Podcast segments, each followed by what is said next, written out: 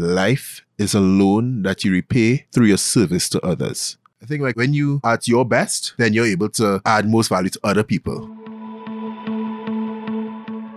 You are now listening to We Are Crayons, the podcast.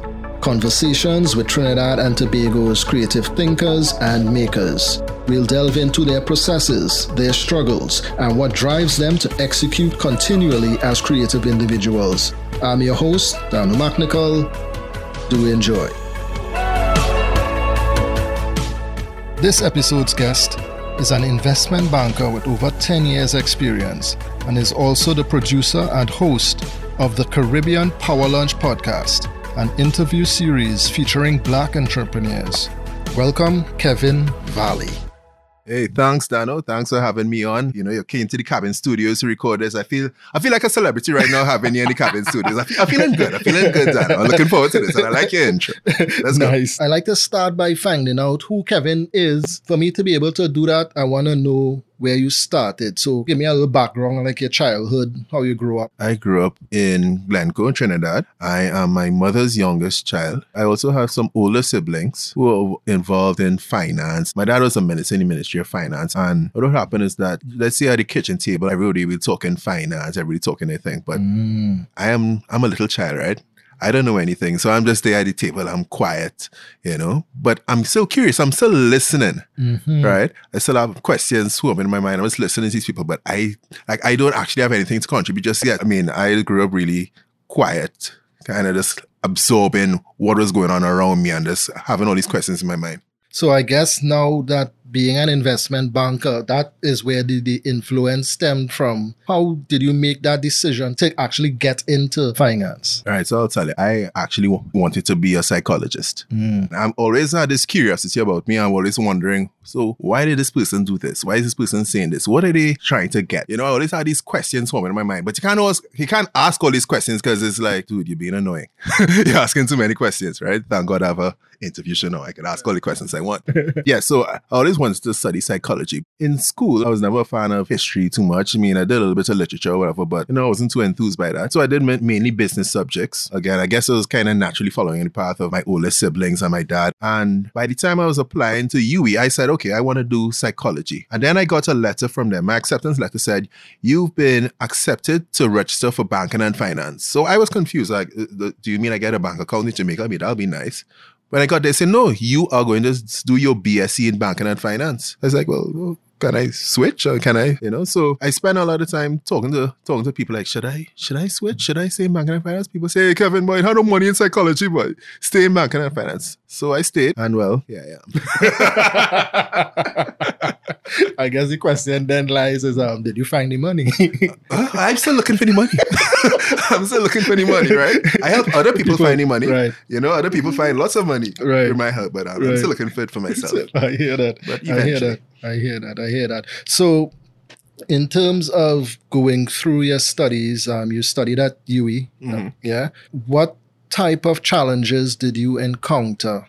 Um, seeing that that wasn't your first love, how were you able to make that switch and fall in love with finance. You have to make it solve the purpose that you're trying to solve, right? So for me, why I wanted to study psychology, other than being curious, is because I wanted to be able to help people. Mm. I want to help people's problems and everything. I, I thought I had some sort of ability to understand people, I guess, from spending all that time listening to other people and be able to give advice based on same, right? With finance now, you're solving those kind of economic problems for people. You know, you're helping businesses get get bigger, you know, just because of that technical knowledge that, that you build. So for me, that that was kind of my motivation for it. Did you have to overcome anything you felt that, you know what, uh, this thing not really working out? I mean, I wasn't always the um, I wasn't always the top student in class. I won't, mm-hmm. I won't lie to you. I I get easily distracted. Mm-hmm. Like right now, I'm just trying to focus on your question. I get a lot of anxiety when it comes to taking exams. Mm. So I love to learn. I hate taking exams. But how important is growth for you? Because you say you love to learn. Yeah, I mean, it's all about lifelong learning, right? And again, that's why I'm, that's why I like to do the podcast. Because when I talk to people, I learn from them. When I get a good interview, a good conversation going with somebody, I, I go to bed with a high. Tell me then, what at this point would you say has been probably one of the most profound things you have learned over the period, whether it's doing the podcast or just in life at this point in time? I learned that I could actually be creative. I never thought of myself as somebody creative. I don't think I could draw a stick man properly. you know? Same, same. Serious? Same. Okay, Same. well there you go. All right. So you know, you know we're like kindred Yeah. spirits right now. Yeah. I, I can't sing, I can't dance. If I could, I would never step foot in a bank. I promise you that because I love to sing and dance, and people do not love to hear me sing. So tell me, what does creativity mean to you? it's all about impact, Mm. right? So it's how you take your originality. Now, your originality doesn't mean you have to reinvent the wheel, right? I think the best ideas come from people who take their inspiration from a, a variety of different places, right? So, for instance, for me, learn how to interview, I might I might just watch one person. You know, I might watch. Okay, I might. There's David Leno. There's um David Letterman. There's this pod. There's this podcast I like to listen to. Um, Jordan Harbinger or Cal Fussman or Dano. you know, but I, I want to mix that all together and say, Right. let's put let's put Kevin spin on this. Mm-hmm. So I think creativity is really just blending everything you know, adding your little essence to it, and then kind of structuring that to create the product you want to create, to create the solution you want to create. how do you infuse what you do on a daily basis using creativity? So my previous roles would involve a lot of research. So I think I use that research skills when I research my guests before I have them on the show. Um, in terms of hmm, creating financial solutions. So I mean, it's a lot of math. Finance is also very relationship based, especially my current role where I partner with other bankers to finance deals. So it's as much about the research as it is about the relationships. You know, so it's about the technical and the relationships, the hard side, the hard skills and the soft skills. And those soft skills, is it something that you had to learn, or is that something that is innate? That's a good question. And you know, a good question is a hard question. right. I think it's a blend of both. So your innate skills is really a product of your environment. I came from a family of quite charismatic people, although I mean I was um the shy child or, or what have you, but you know, being around that, you know, it, it rubs off in you at some point. And I guess when I grew up enough to where I was comfortable in my own skin, you know, when I became self-aware of who I am and and just became to accept, hey, this I'm good at this, I'm not good at this. When you become comfortable in your own skin, people realize that, you know, and you become com- comfortable talking to other people, and it doesn't really, you don't really feel like, oh my God, what they go think about me, you know, what have you. So you just you're just able to just be your best self. Hmm. And I think like when you at your best, then you're able to add most value to other people. You know, it's like in that plane video where they tell you, okay, put on your mask before you see about anybody else. You gotta put your mask on first. Otherwise you're useless to anybody else. So, how did you become self aware then? What were there tools? Were there influences? How did you get to that, that point? I think you really see who you are at your most difficult times. Okay, so I had a, a girlfriend in UWI and um, she actually died like months before she was able to graduate here. It was a really tragic incident. In that time period, so she she passed away in September 2009. Mm-hmm. Between then and May 2011, I lost her, I lost both of my grandmothers, and I lost my father. So at times like that, you you sit down and you say, well, what is this life really, you know? And it's, that's when you realize who you are, how strong you are, what you're about. And I think it's like at that point when she passed away is that when I when I really be- start to become who I am, you know. Like I, I realize I like to joke. So although I'm, I'm a banker, so I don't enjoy being that stiff person. I'm not gonna be a stiff person just because you feel like you should be a stiff person. Like, oh, I'm talking to you normally, lineman, whatever. Just like, oh, I'm in a meeting, you know. So yeah, I think it's times like that when you realize who you really are and what you have to do to be able to continue. Otherwise, you just sit on home and just mm-hmm. do nothing. So, looking back now, can you pinpoint, like, yeah, I did this thing, I did that, and I did this, and that helped move me forward? You gain perspective. Right. Well, what are we really here for? And you start thinking about your, your time here is short. Let's do something that adds value to somebody mm-hmm. else. So, let's talk about your podcast. Yes.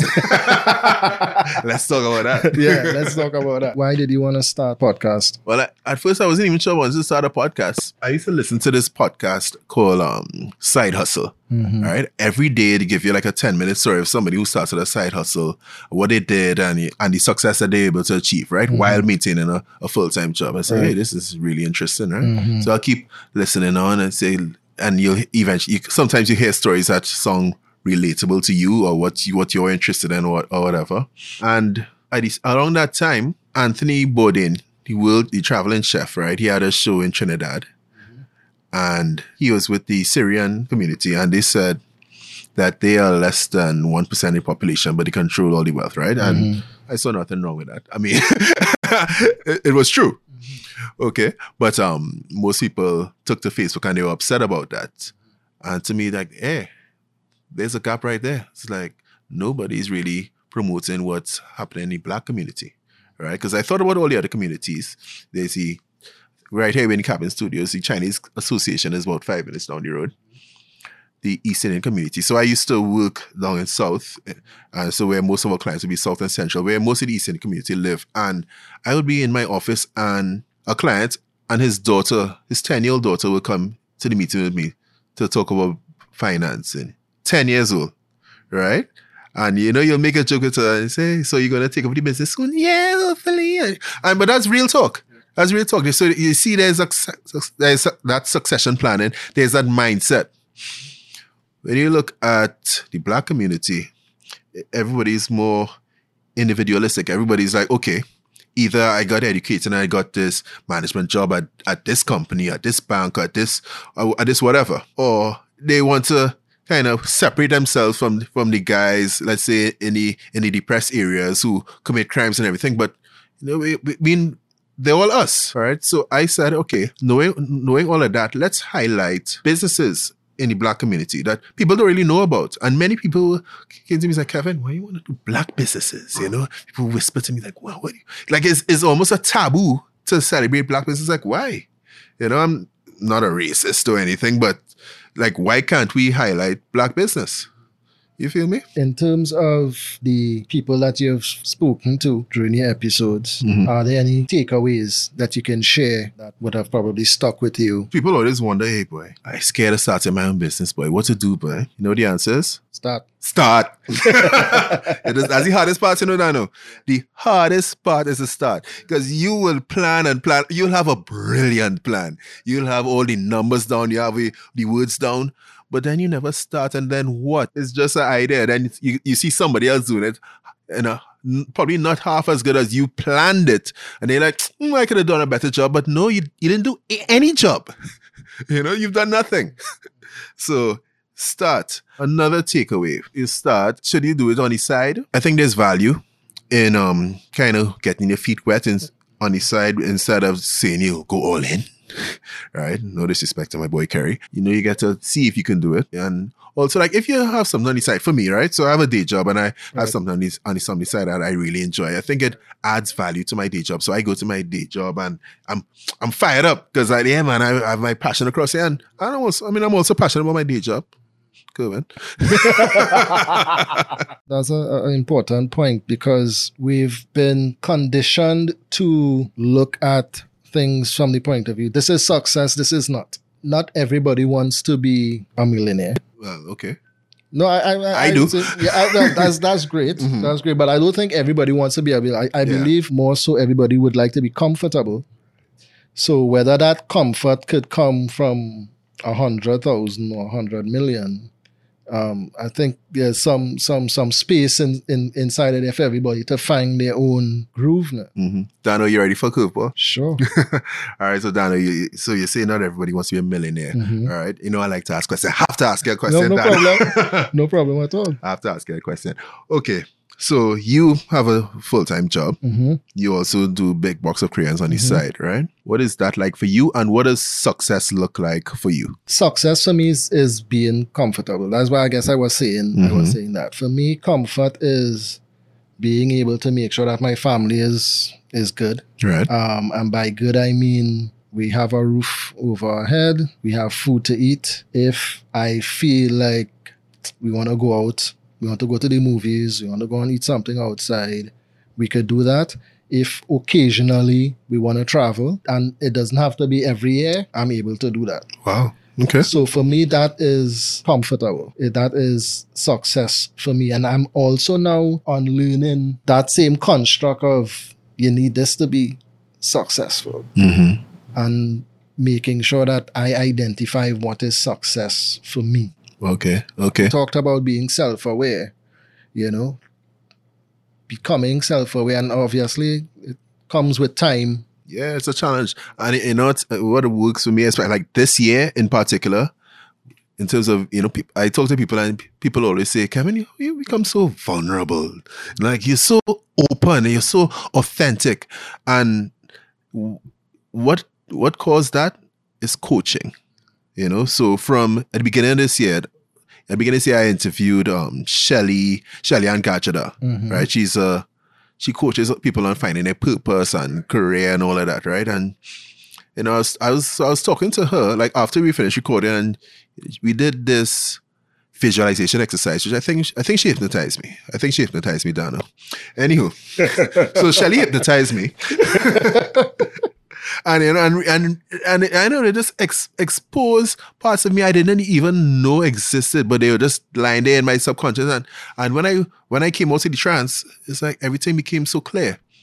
And other than that, um, in the the office they they hired a leadership coach for me right and talking to her talking to um and i'll big her up maxine atong anybody need leadership coach and you check out maxine atong she's one of the best you know she it's like coaching holds up a mirror to you mm-hmm. and shows you hey kevin this is where you are this is you and if you just think of things in this perspective you could be to the sky. You, you can be there. You know, I love coaching. Mm-hmm. Also, you get to talk about yourself for for hour uh, other people and they and the other person's job is just to listen and help you like you know i don't often get to talk to myself about somebody and they just have to listen you being so keen on that do you think it harkens back to that desire to want to be a psychologist yeah for sure i mean the, the interview show and everything yeah that is me just love loving to understand people and but the, the bigger thing about the show is telling people stories i think mm-hmm. no matter what it is Jed, you need to tell somebody stories otherwise it's just it's just a bunch of words, it's just a bunch of data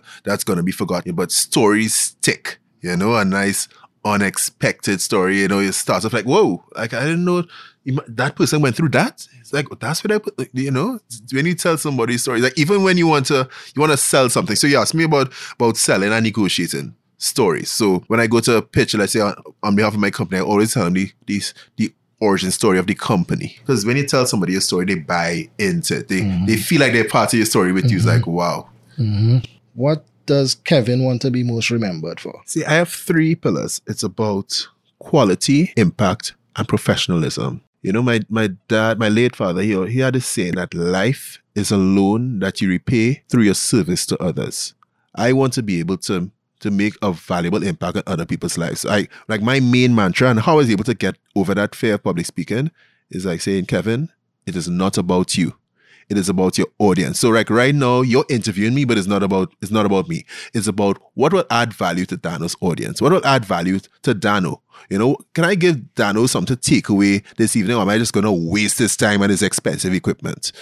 You get me? So it's not about you, it's about how can you create an impact on somebody else's life, a positive impact? It seemed that your dad had a, a very strong influence. Oh, he was a very strong man.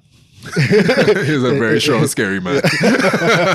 his voice was deep. You think my voice is deep? His voice would shake the cabin. right. How was your relationship with him? You gave me two antidotes that you took away, but give me the, the, the essence of the man in his remembrance. So again, he was a politician. So um, he was always very busy. He'd come home late at night and then soon after he come home, somebody will come and deliver a huge briefcase for him to go over. So be up in the night going over going it over and then in the morning he'll get up on his suit and go to parliament and everything. What's most important that that somebody like that leaves is the legacy, you know? And I mean, something I personally try to fight because I want to build my own name, my own legacy, right. right? I want my children to be known as Kevin Valley's children. But at the same time, I've come to realize it will be disrespectful of me to not acknowledge that, hey, Ken Valley opened doors for me. You know, and I have to, I mean, I have to accept that. Yeah, Ken Valley opened doors for me. Like, he worked hard because he grew up poor, mm. right? My dad grew up in abject poverty you know, barefoot and all of that. But and he was able to, you know, kind of pull himself out. He didn't go to secondary school either. You know, he was able to kind of pull himself out of that grind and make himself into what he was, you know? So for me, it's like being second generation. I, you know, we had things a lot easier, of course. So when I when I find like things are hard, it's like, hey, Kevin, and you know, it's it's not as hard. You know, so stop whining, stop complaining. It could be worse. Well, Kevin, thank you very much for your time. Again, it's been a fascinating conversation. Hey, true, truly, truly, right truly here, brother. truly enjoyed it. Right. Um, so, can you tell the audience where they can find you, find the podcast, anything else you want to share? I'm Kevin Valley on LinkedIn, Facebook, Instagram. There's Caribbean Power Lunch on LinkedIn, Facebook, Instagram, and there's Become Investable, Facebook, LinkedIn, Instagram. Caribbean Power Lunch is also on iTunes, Spotify, Castbox, Stitcher, Google Podcasts, wherever you listen to your podcast. I am Kevin Valley, and in a big box of crayons, I will be Power Lunch Orange. Thank you, listeners. We truly appreciate your time. Please share this episode with someone who would find it valuable. And if you haven't yet, subscribe to the show now on Apple Podcasts to get new episodes as they become available. Also, please leave us a review on iTunes. It will help us reach other listeners just like you. Find additional content on a bigboxofcrayons.com. Follow us on Instagram at a big box of crayons. The We Are Crayons podcast is a production of A Big Box of Crayons, all rights reserved. Until next time, friends, remember, we are all the same in the fact that we'll never be the same. Stay colorful.